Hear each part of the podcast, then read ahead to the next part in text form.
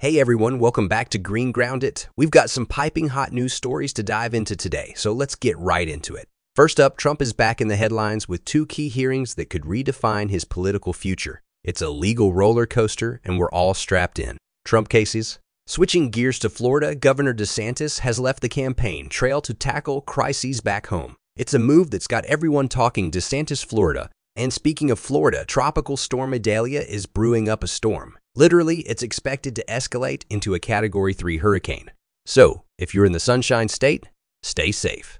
Tropical Storm Idalia. Now let's talk about a somber topic the racially motivated Jacksonville shooting. The details are still unfolding, and our hearts go out to the victims.